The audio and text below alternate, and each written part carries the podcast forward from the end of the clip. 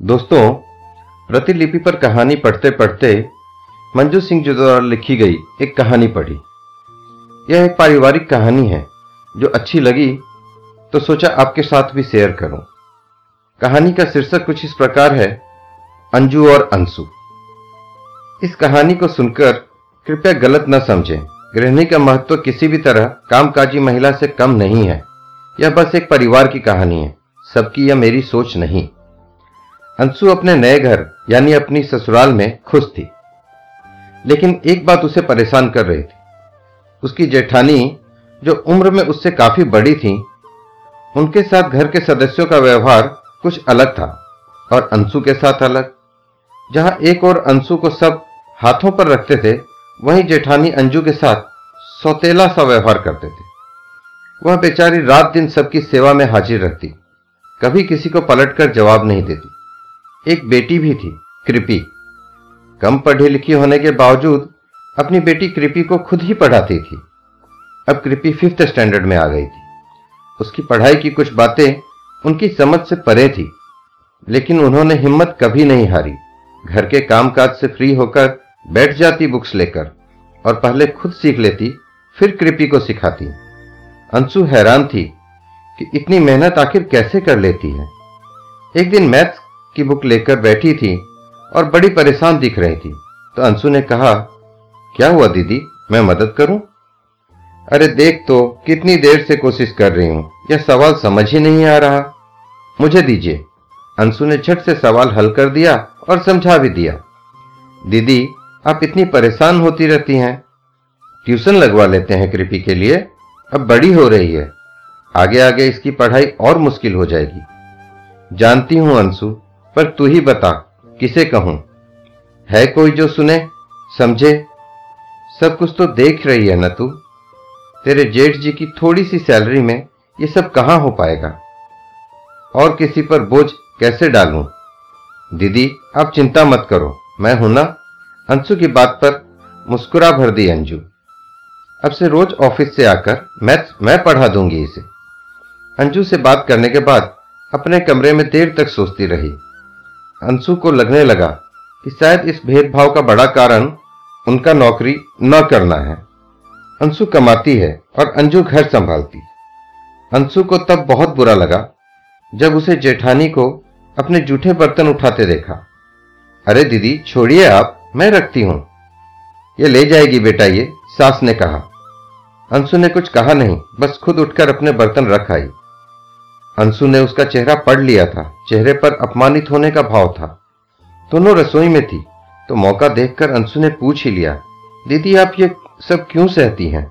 जवाब नहीं मिला। अंजू अपने कमरे में चली गई। पीछे पीछे अंशु भी पहुँच गई। देखा तो अंजू रो रही थी। अरे, क्या हुआ दीदी? आपकी आँखों में आँसू? अंशु ने अनजान भरकर कहा। कुछ नहीं अंशु, तू चिंता मत कर, मैं ठीक हूँ। बस थोड़ा कमर में दर्द है, इसलिए आँसू आ गए। लाइए मैं मालिश कर देती। अंशु मुँह ले आई और अंजू की कमर पर मलने लगी। दीदी, आप सारा दिन घर के कामों में लगी रहती हैं, फिर भी सब? अरे छोड़, बीच में ही बात काट दी अंजू ने। अब नौकरी करने लायक होती तो मैं भी कुछ कमाती, तब शायद मुझे भी सम्मान मिल जाता इस घर में। अंशु को बहुत दुख हुआ यह सब सुनकर। दीदी, आप मुझे बताइए, आप कुछ काम करना चाहती हैं? चाहती तो बहुत हूँ लेकिन इसके लिए अच्छी पढ़ाई की ज़रूरत होती है। मैं तो सिर्फ़ इंटर पास हूँ। कोई बात नहीं, दीदी, सोचते हैं। अभी आप आराम कीजिए, आपकी कमर में दर्द है। कल मेरी छुट्टी है, कल बात करते हैं। अंशु भी अपने कमरे में चली गई, लेकिन देर रात तक उसे नींद नहीं आई। वह यह सोचती रही कि उसे भी घर में सिर्फ़ कमाने के कारण सम्मान और प्यार मिल रहा है। उसे यह बात कतई पसंद नहीं आई। छी, कितने लालची लोग हैं। उसका मन कुछ खट्टा हो गया। उसकी आँखों के आगे बार बार अंजू का आंसुओं से भीगा चेहरा आ रहा था और नींद थी कि आने का नाम नहीं ले रही थी। वह इसी उधेड़ बुन में लगी थी कि अंजू के लिए ऐसा क्या किया जाए जिससे उसका आत्मसम्मान वापस लौट सके और घर वालों की नज़रों में उसका भी अपना एक मकाम हो। थी तो अंजू उसकी जेठानी, पर वह उसे अपनी बड़ी बहन की तरह प्यार करती थी और अंजू भी उस पर जान देती थी। वह बहुत देर तक सोचती रही आखिर उसके दिमाग में एक उपाय आ ही गया। उसकी आँखें चमक उठी। अगले दिन सुबह सुबह वह अंजू के पास गई और बोली, दीदी, आप खुद को किसी से कम क्यों समझती है? आपके पास तो वो हुनर है जो बहुत कम लोगों को नसीब होता है। अंजू समझ नहीं पा रही थी कि आखिर अंशु किस हुनर की बात कर रही है। तभी अंजू ने उसकी परेशानी दूर करते हुए अपनी बात का मतलब उसे समझाया। उसने कहा, आप इतने स्वादिष्ट अचार मुरब्बे स्कास तरह तरह की चटनियाँ बनाती हैं। लोग उंगलियाँ चाटते रह जाते हैं। अंजू अब भी नहीं समझ पा रही थी। तब अंशु ने समझाया कि क्यों न छोटे स्तर पर घर से ही यह काम शुरू किया जाए। इससे घर बैठे अपने हुनर का प्रयोग करके वह अच्छी खासी आमदनी कर सकती है। यह सुनते ही अंजू का चेहरा खुशी के मारे चमक उठा। उसे लगने लगा कि अब वो भी सबको दिखा सकती है कि कम पढ़ी लिखी है तो क्या हुआ? वह भी कुछ करने का दम रखती है। अंशु अगर ऐसा हो जाए तो मेरी कृपी भी अच्छा पढ़ाई कर पाएगी, है ना? अंशु ने उसे कहा हाँ दीदी, क्यों नहीं?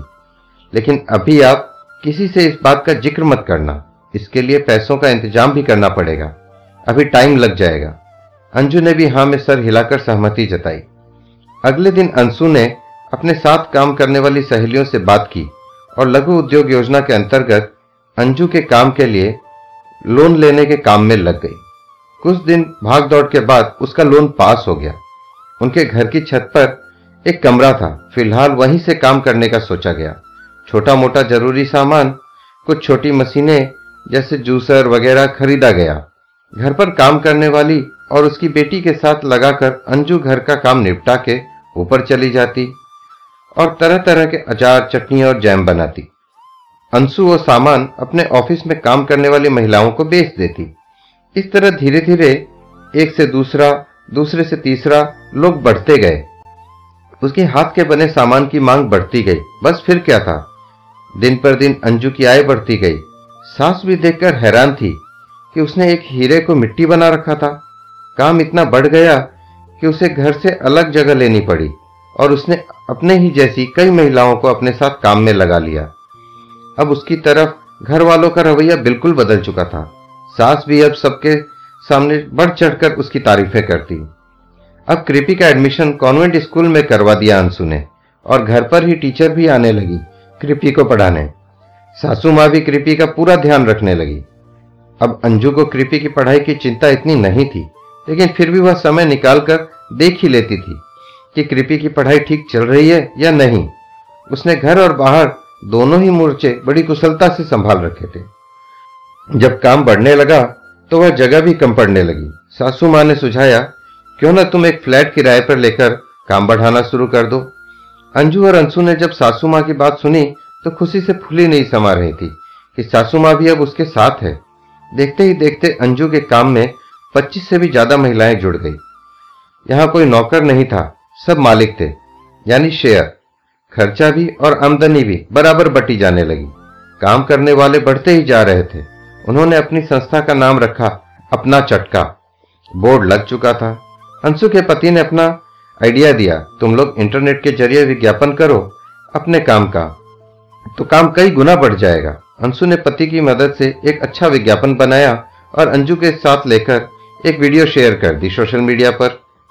बस फिर क्या था, ऑर्डर्स आने लगे। काम, दिन, दुनी, रात चौगुनी तरक्की करने लगा। अंजू ने पति से बात की और उन्हें भी नौकरी छोड़ काम में साथ देने को कहा।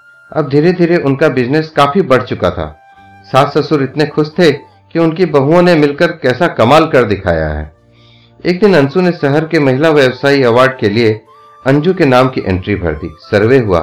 बेसब्री से अवार्ड के दिन घोषणा की प्रतीक्षा होने लगी। अवार्ड फ़ंक्शन से दो दिन पहले फ़ोन आया और उन सबको सपरिवार इनवाइट किया गया। अब अंजू का नाम तीसरे नंबर पर घोषित हुआ तो सभी की आँखें छलछला आई। अंजू ने स्टेज पर जाकर अवार्ड लिया और फिर बड़े आत्मविश्वास से माइक हाथ में लिया। बोली, आज से दो साल पहले तक मैं घर में रहने वाली एक साधारण महिला थी। मेरी इस कामयाबी का श्रेय मेरी छोटी बहन अंशु को जाता है। वही है जिसने मुझे लंच से मंच तक पहुँचाया। अंशु, प्लीज़ स्टेज पर आओ अंशु उठकर गई, यह ट्रॉफी तुम्हारे लिए है अंजू ने ट्रॉफी अंशु को थमाते हुए कहा। दोनों गले लग गई हॉल तालियों की आवाज़ से गूंज उठा। इस तरह अंशु और सासू माँ के सहयोग से, अपना माँ से मैं तक का सफ़र अंजू ने सफलता से पूरा किया। और आज उसका अपना चटका एक जाना माना नाम बन चुका था। सचमुच, अगर एक औरत दूसरी औरत का साथ देने को उठ खड़ी होती है तो फिर कोई मुश्किल राह का रोड़ा नहीं बन सकती। माँ से मैं तक का अंजू का सफ़र अंशु के बिना कभी पूरा नहीं होता। दोस्तों, कहानी अच्छे लगे तो कृपया शेयर करें। धन्यवाद।